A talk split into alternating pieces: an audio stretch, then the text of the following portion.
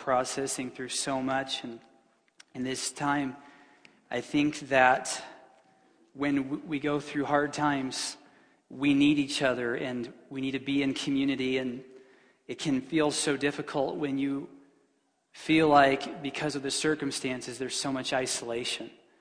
And, you know, I, I've talked to a couple people this week who are, you know, you're high risk and you can't be out and about. And that's hard. And there's some of you that you're, you're quarantined and that's hard too. And a lot of us have gone through a lot of things, but I just, in my heart, I just, the, what, the thought that just keeps coming to my brain is, is you're not alone. Um, if you're locked in your house and you can't get out, you're not alone. If you're grieving, you're not alone. Um, this has not been easy, and God has been warning us and preparing us for this time, but we are not alone. We have God presently, actively with us, but also we have one another. And, and, and we may not all be able to be in the same room, but I really believe that there's such a connection, and I just, I just love the body of Christ, and I believe the body of Christ is just priceless, just priceless for times like right now.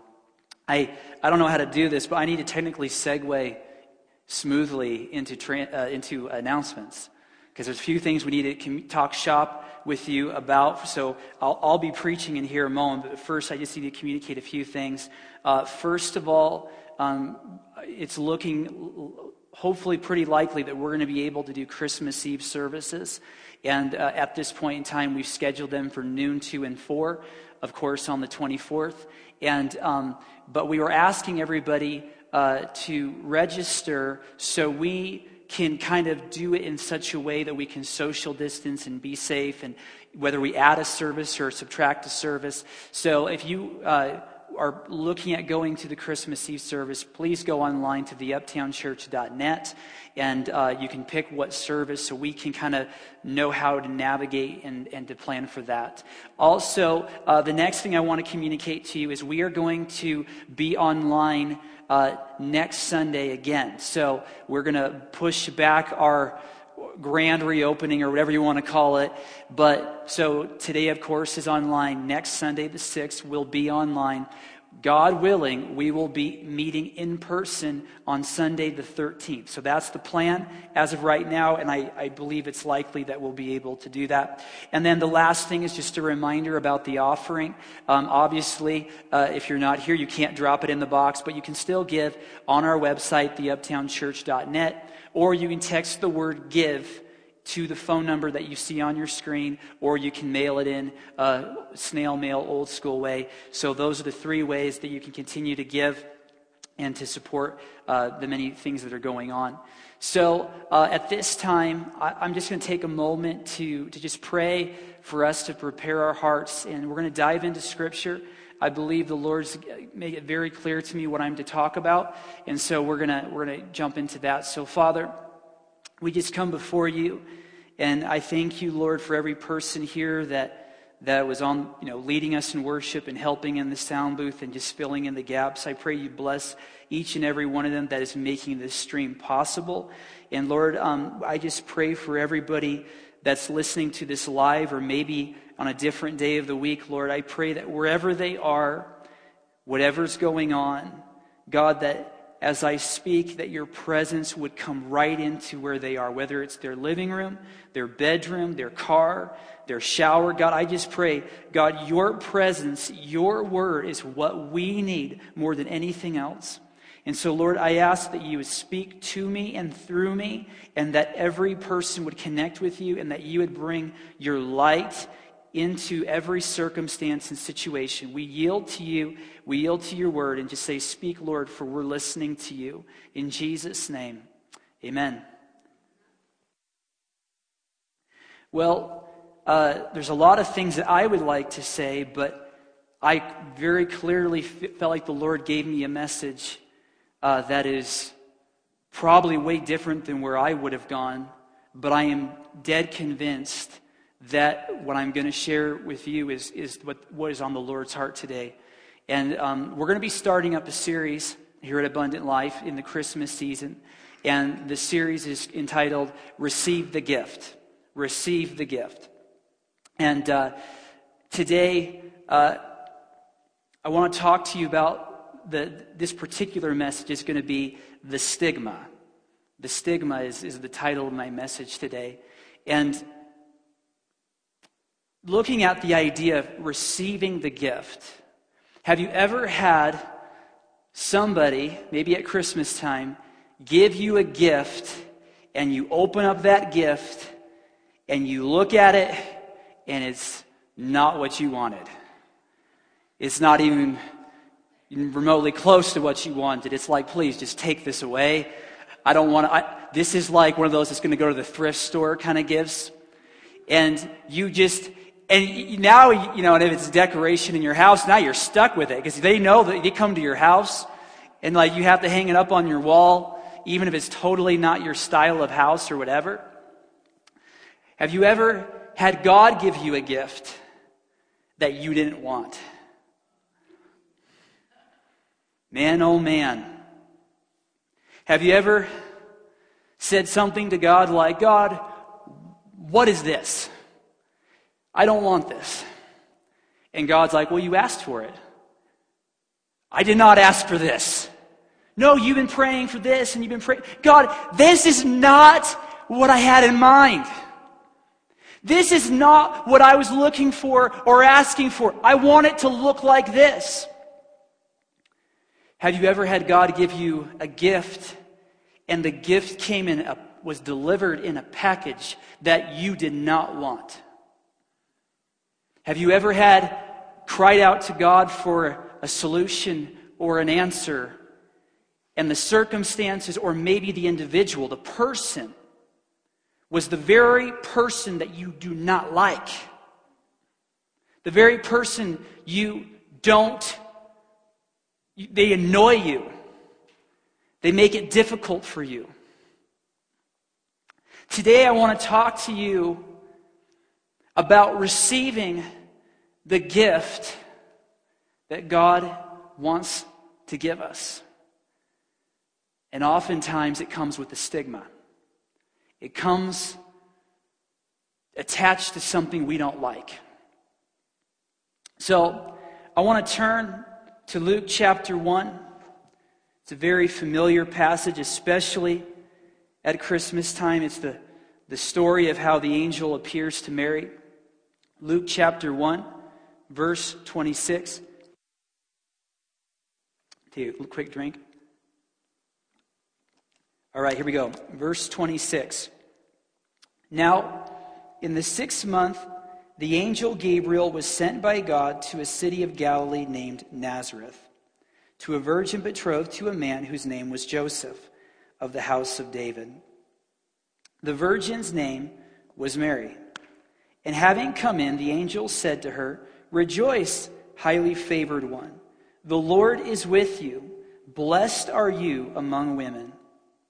But when she saw him, she was troubled at his saying, and considered what man- manner of greeting this was. Verse 30 Then the angel said to her, Do not be afraid, Mary, for you have, have found favor with God.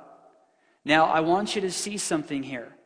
The angel shows up and he's, he's saying things like, Don't be afraid. Now, why do you think he's saying, Don't be afraid? Because she's scared. If I had an angel come into my room, I'd probably be all about it after it happened, but I'd be freaked out in the moment. And in that place of sheer terror, he's like, No, no, don't worry. I got good news for you. You have favor with God. When God looks at you, he looks at you with favor. You are being graced. Favor is that grace, that the undeserved favor of God. And God has such grace and such favor for you that He's going to do something wonderful in your life. Something is coming, Mary. It's going to be good. It's going to be full of grace. It's, it's going to be so, such a blessing to you. And now I'm going to tell you what it is. In verse 31, he says, And behold, you will conceive in your womb and bring forth a son, and shall call his name Jesus. And he will be great, and he will be called the Son of the Highest. And the Lord God will give him the throne of his father David. and he will reign over the house of Jacob forever, and his kingdom there will be no end. Then Mary said to the angel, How can this be, since I do not know a man? Mary's a smart girl. She understands how this works. She understands the birds and the bees, and she understands um, this sounds really great, but there's a problem here. I'm not married. I don't know a guy. I'm a virgin. How, could I be pregnant when I have never known a, a guy? The angel responds in verse 35 The Holy Spirit will come upon you and the power of the highest will overshadow you. Therefore, also, that the Holy One who is to be born will be called the Son of God. Now, indeed, Elizabeth, your relative, has also conceived a son in her old age. And now, and this is now the sixth month for her who is called barren. For with God, nothing will be impossible. Now, Mary has a decision to make because she says, How is this going to happen? How, how could this be? Don't worry, Mary. The Holy Spirit's going to come upon you, and the power of God's going to come upon you, and you're going to have, you know, what we call the Immaculate Conception. Now, I don't know if this went through Mary's mind. But I don't think her parents or her friends are going to buy this. I don't think this is looking good for her. She has favor, and the favor is attracted a gift, and that gift comes with a stigma. And then Mary makes a choice in verse 38 and says, Behold, the maidservant of the Lord. Let it be to me according to your word. And the angel departed from her.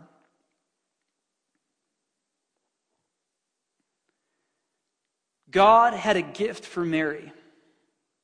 And that gift was so good, but it made her look impure to the culture around her. It made her look bad. Mom and dad were probably wondering where their daughter had been. And because of that, when you read the people of Nazareth's response many years later, it is very clear that the people of Nazareth believe that Joseph is the father of Jesus. Jesus' neighbors did not believe that Mary was a virgin. Mary saying yes to God made her look bad in the eyes of people.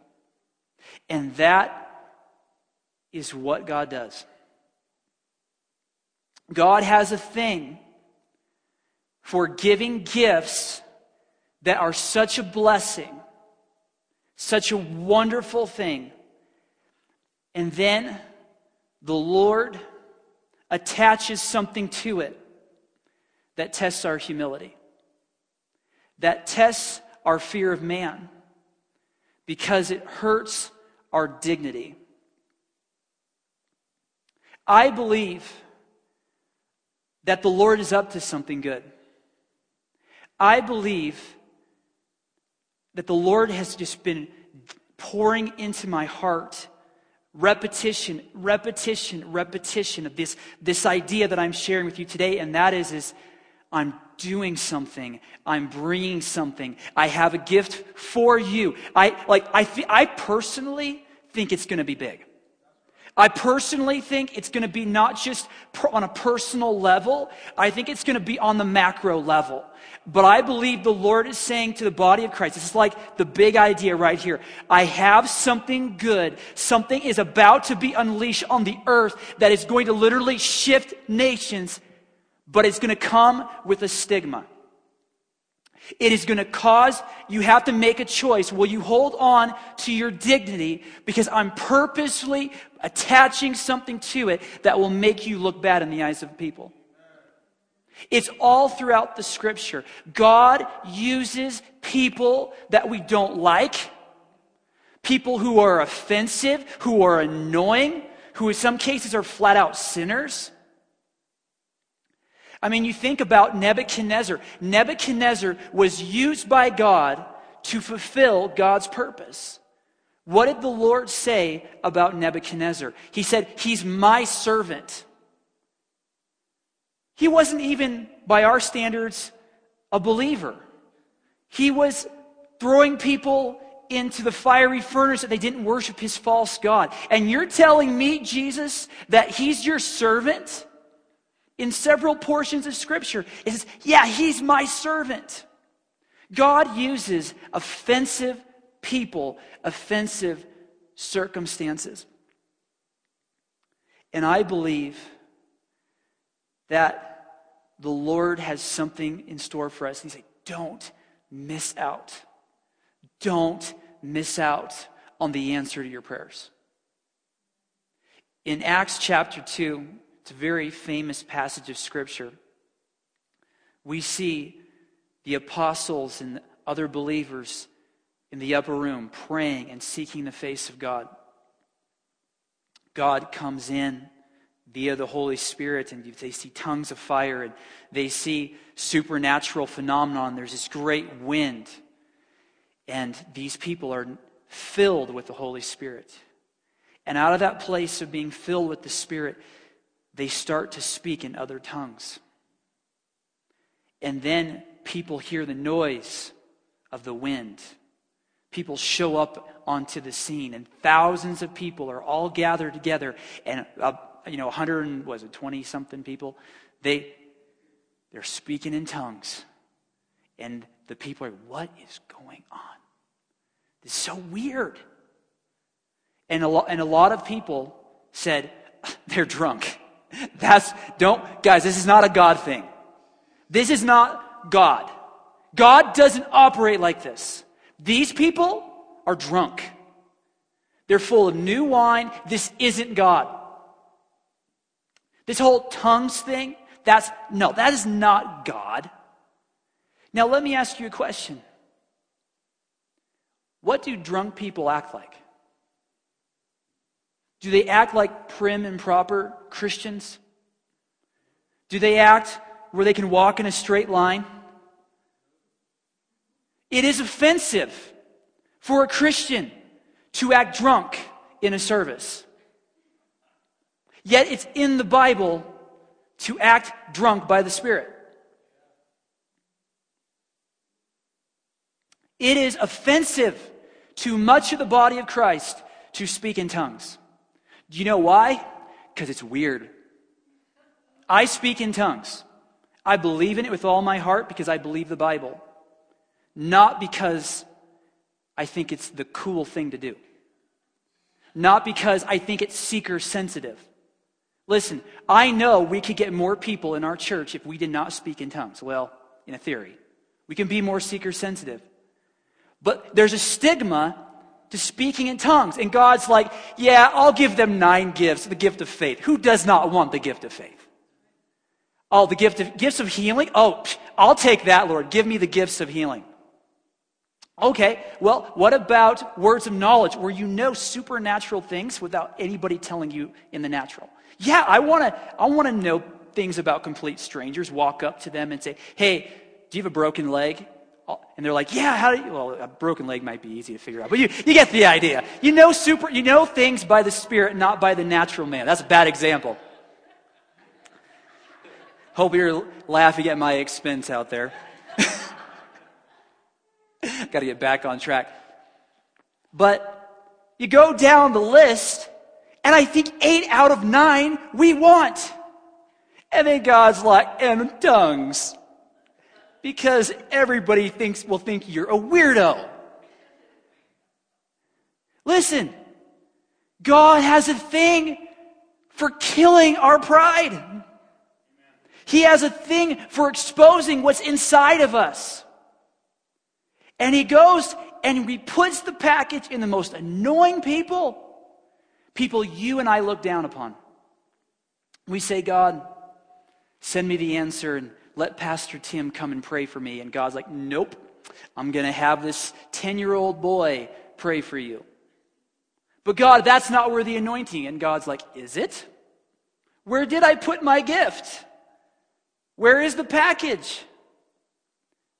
So we can see here by looking at Mary and throughout the entire Bible, God has a thing for his gifts, having that little thing with it. But I also want to look at another person in this story, and that is Joseph. So I'm going to turn to Matthew chapter 1. Get another drink of water, real quick.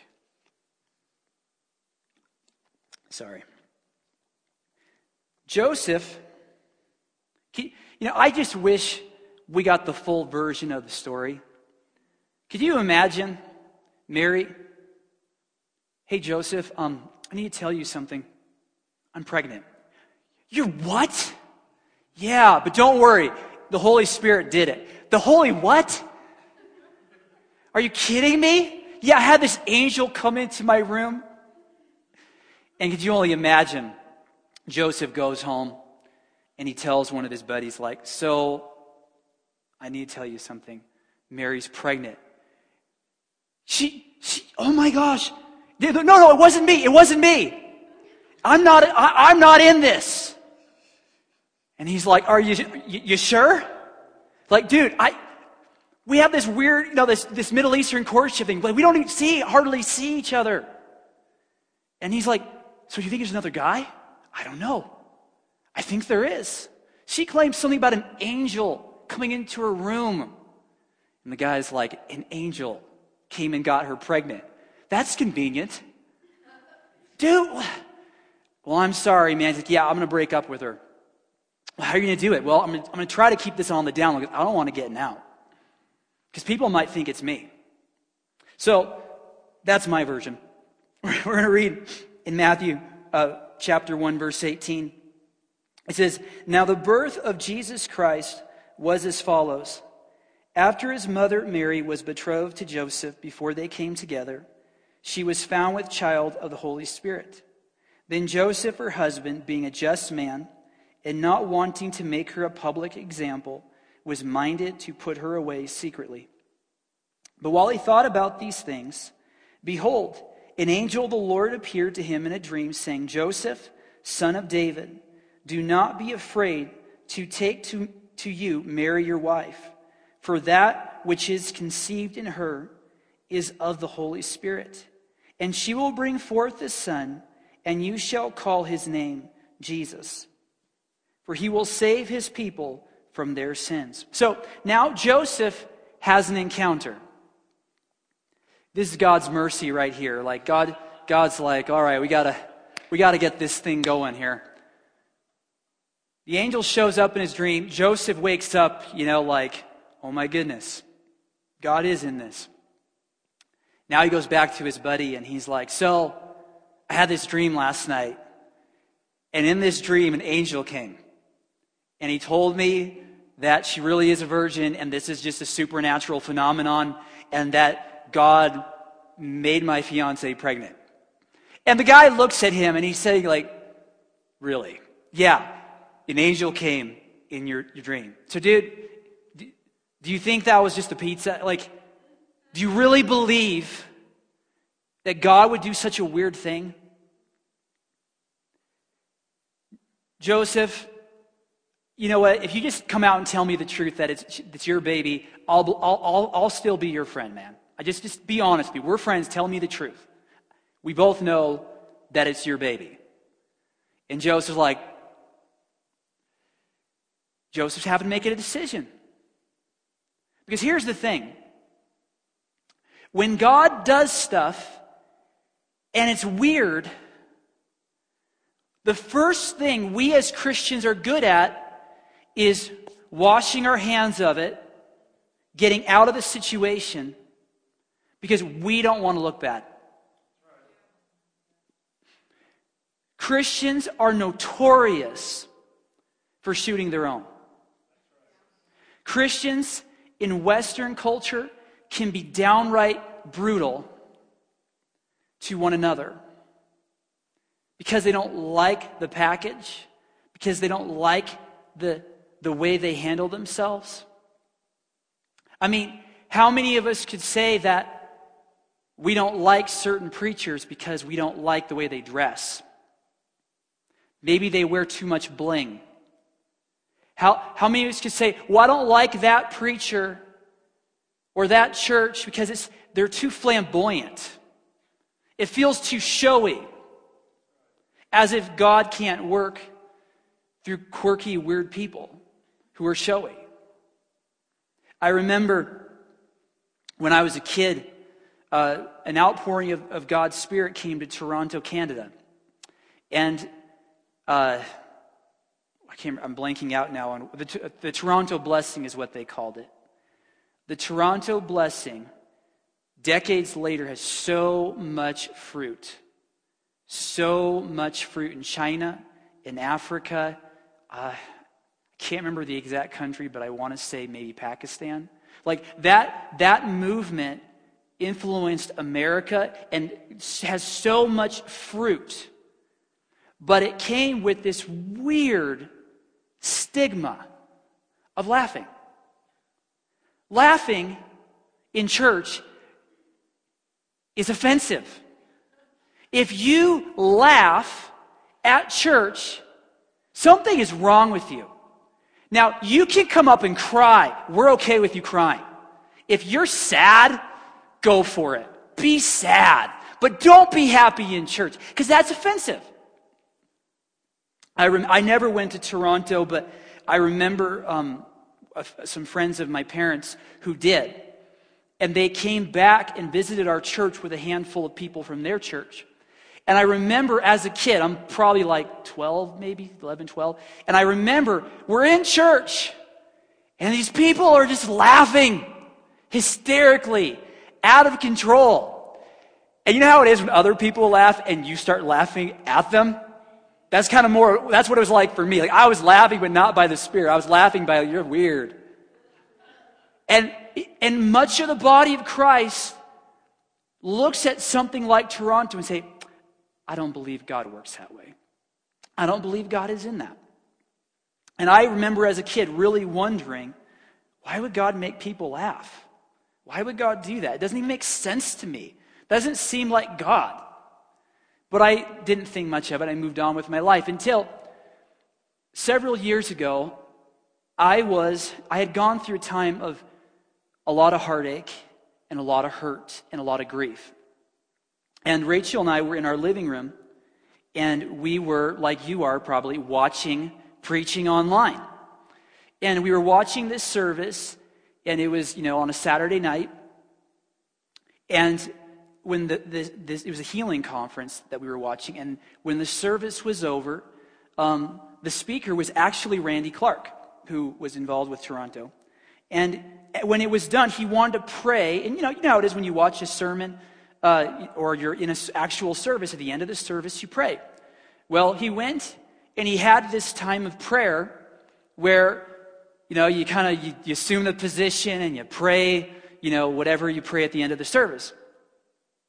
And I'm in my living room and I actually decide to get on my knees to receive whatever God has for me. Like, okay, God, whatever you have for me, I just want to receive what you have for me. And so we pray, and the prayer lasts for a few minutes. And I go to, I'm, I'm kind of by the, the speaker so and the TV, so I kind of lean forward, like where I am, to just kind of turn it off, and we're ready to go to bed. And I, I'm like, Rachel, I, I can't get up. And Rachel's like, you, you, you, you what?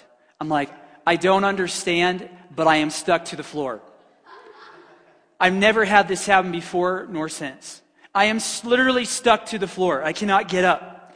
And so I'm laying on, and I turn and I lay on my back, and I cannot get up. No, I mean, this is like, this is not, I'm not in a trance. I'm in my right mind, and I am just laying there. I am stuck to the floor. This is so weird. And out of inside of me a joy that was intense came inside of me. Joy. And all of a sudden, I start laughing out of joy. And I'm laughing some more. And now I'm out of control. I know, you're, see, this is what I'm talking about, the stigma. Now I care about what you think about. You're probably thinking I'm a psycho. Here we go. So I'm laying on the floor, I'm full of grief, and I'm full of joy, and I am laughing. And Rachel is just laughing at me because her husband is stuck to the floor. And as I'm stuck to the floor, and I'm laughing, I find myself turning side to side, and it hits me. Oh no, I've turned into a holy roller. This is where they get the terminology. This is what they're talking about. So I am literally rolling and laughing, stuck to the floor for probably 30 minutes. And I'll just clarify, like, I always thought that God made people laugh. God does not make people laugh. God gives people joy. And then out of joy, we laugh. And I was like, oh, I get it, God. That makes way more sense. That, why would you make people? And, and I, be, I realized that was the Lord healing me of my grief. The Lord wants to heal his people of grief. And laughing is okay. But much of the body of Christ, if they heard what you just heard, would not be okay with this. They would think we were a cult. Why? Because the body of Christ thinks too much in their natural head. We don't want to look bad. We don't want to look stupid. We don't want to look uneducated. We don't want to look unbiblical. But if you look through the Bible, God attaches stigma to just about everyone and everything. And the temptation, the temptation is to separate, like Joseph did. God, you might be in this, but if I actually step into this, if I join them in this, I'm going to be guilty by association. Because that's what it is. It's guilt by association. Jesus hung out with tax collectors, which is not offensive to us. Because, you know, most tax collectors in America are not very popular, but they're just normal people. But in their culture, they were, they were people who betrayed and were cowards. It is downright offensive to the Jewish mind that Jesus, the one who is perfect and holy, would hang out with the most wicked person they could think of. It is crazy how God does it. The Azusa Street revival. I love reading church history. Do you know that almost every amazing thing you've heard of about church history, there's a stigma to it? Now, you may not view it that way now, but that's because it's not offensive to you. And I'll, to give you an example, William Seymour, an African man, was the leader of the Azusa Street revival. And you guys are like, so a black man, God used a black guy. Listen, God took the most offensive package he could find to start a revival. And only the humble were able to receive the Azusa Street revival. Why? Listen, you know William Seymour, how he was trained? He was trained outside of a church building, listening through the window because it was against the law for him to be in that building and be educated by a white preacher. God has a thing for taking what we don't like to test what's on the inside of us. I want to I want to look at Matthew chapter 11. I love this passage of scripture. I believe it is a I believe it is packed full of what the American church and the, really the, the whole church needs in this time. In Matthew chapter 11, we're going to pick it up in verse 16.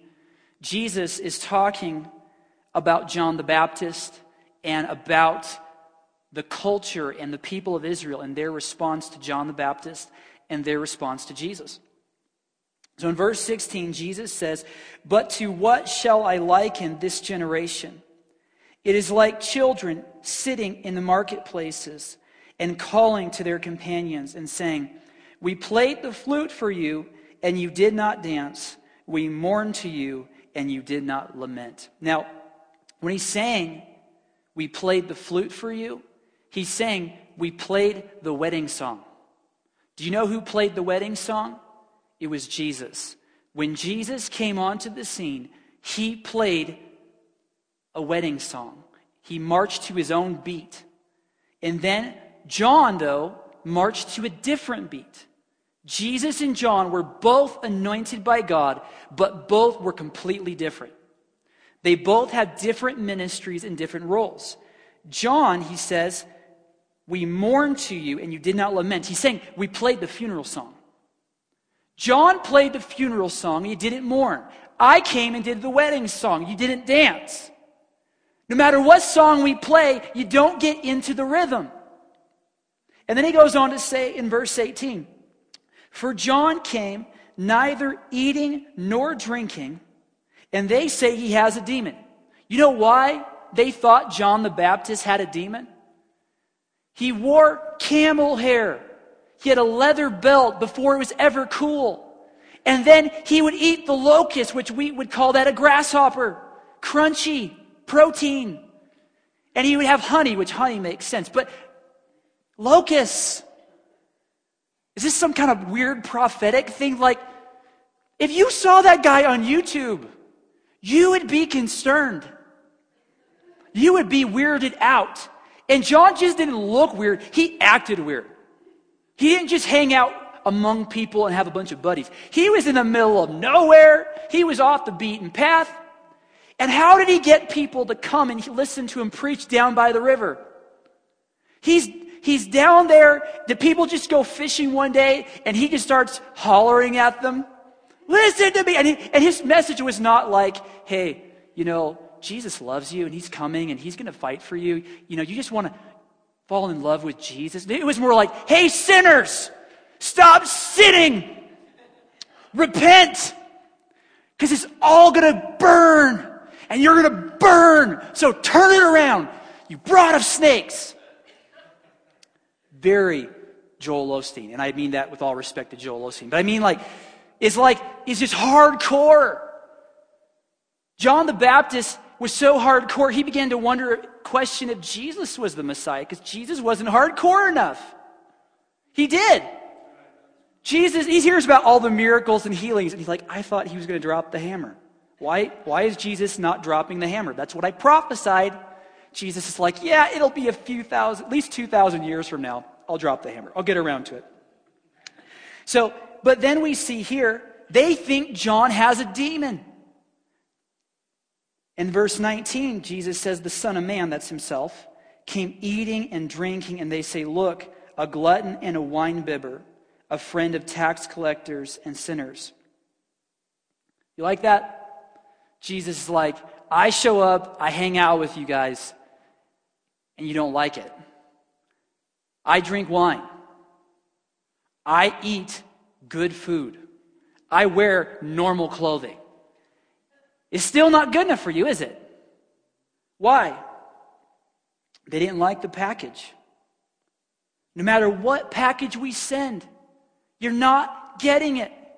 Don't you realize the culmination of all of history is happening right now and you're alive to see it and you're missing out?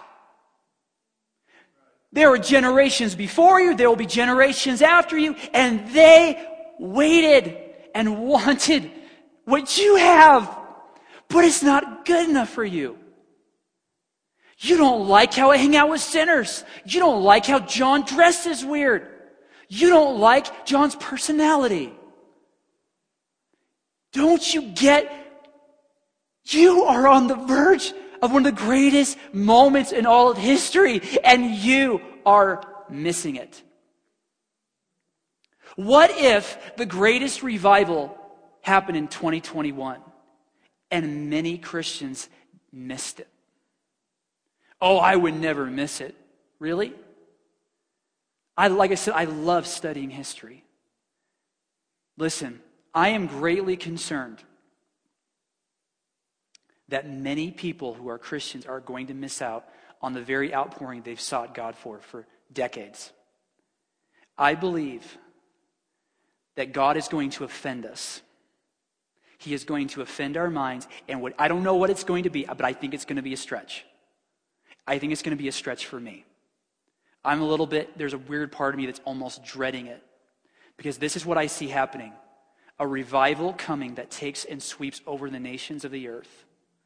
And so many people that are known by the name of Jesus right now will literally just do church as usual while it's happening.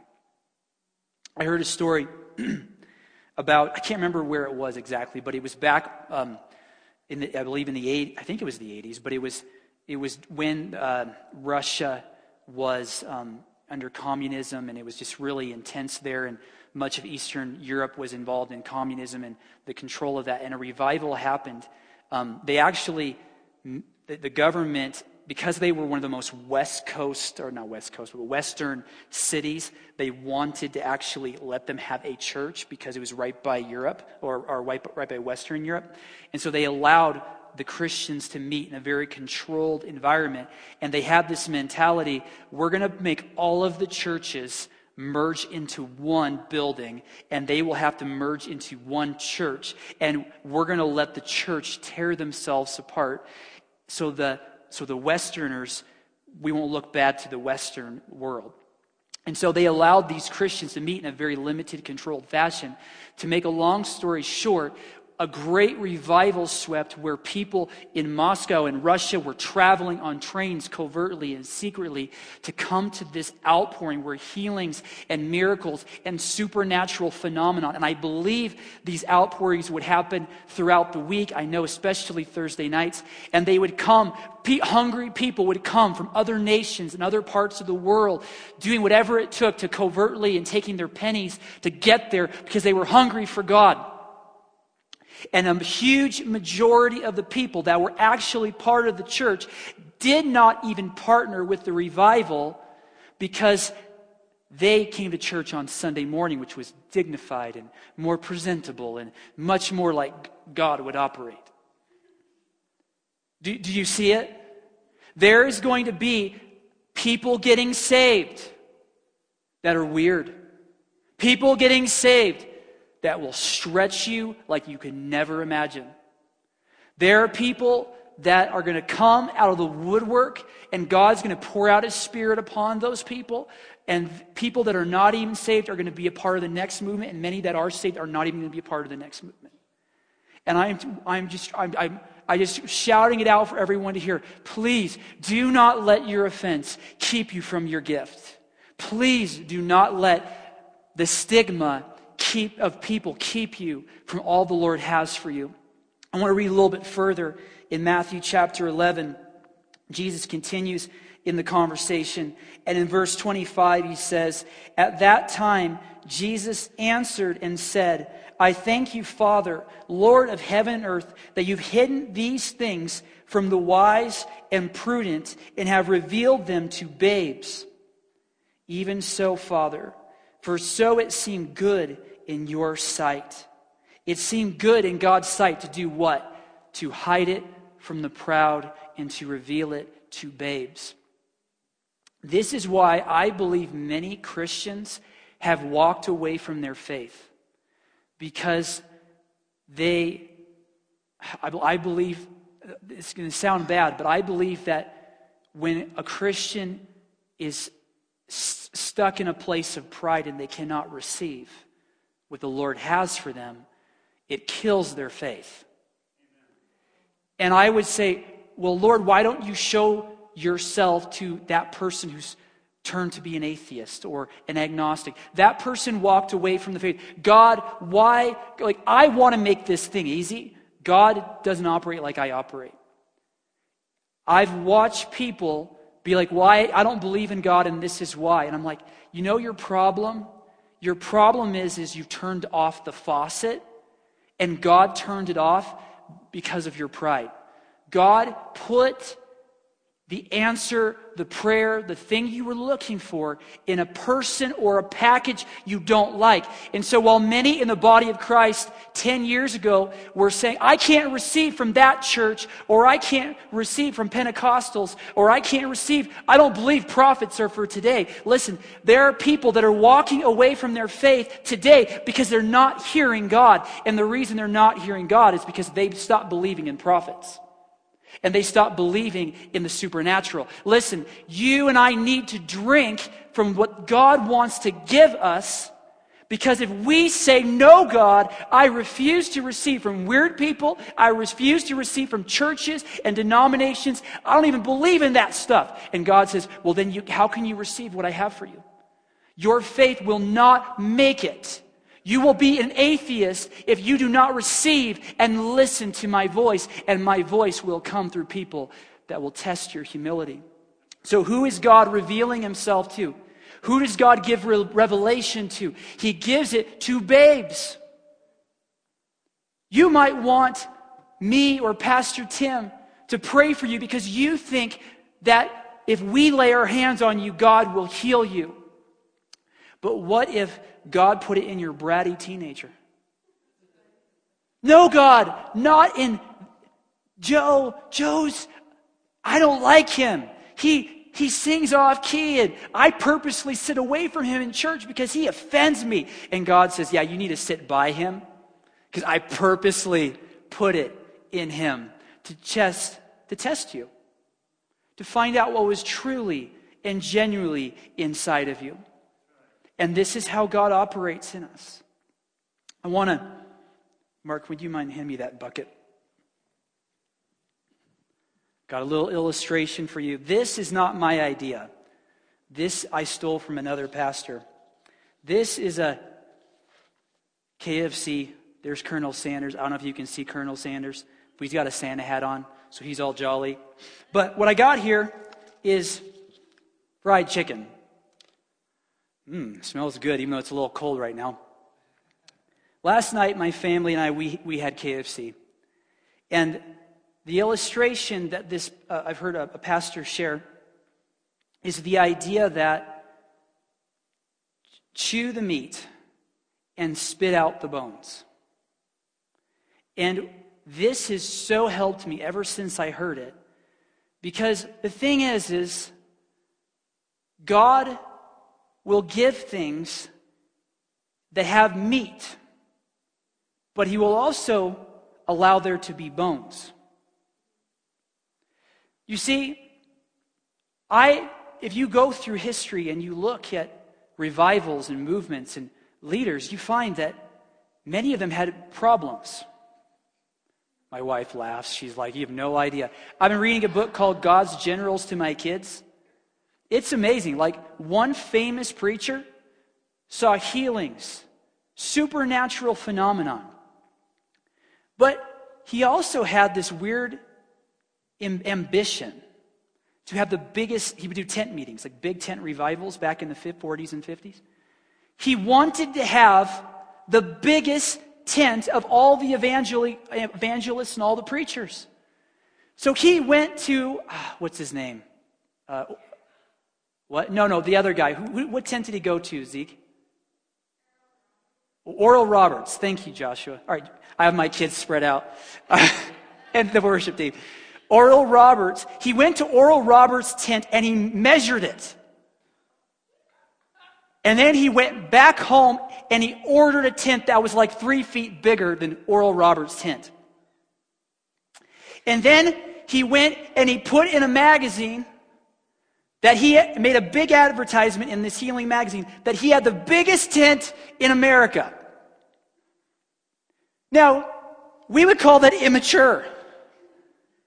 Dude, you, why in the world would you be competing with Oral Roberts so you have a bigger tent, like anybody cares? And then you're letting everybody know how immature you're acting. Well, apparently, God has a thing for using people like that. Because God uses churches, preachers, Christians that have bones. that sin, even. It could happen. And it's so easy for us to get offended. Last night when we were having KFC, I was pulling out the boys, I'm like, all right, what, do you want a leg? Do you want a wing? Do you want this? And one of my boys goes, oh, do all of them have bones in it? I don't like bones. And I'm like, you're, that's my sermon. I'm like, good boy. Like, that's why we're having this with bones. We purposely did not get chicken tenders. We, listen, you've gotta, you've gotta learn how to chew the meat and spit out the bones if you want what God has for you. Boy, it's greasy. That's what makes it so good. Is there like a Kleenex or something around? No, I guess I'll just walk around with my hands like this. I think you, Michael. so greasy, but not complaining. Good, good, good flavor. All right, you land this plane. Just a moment.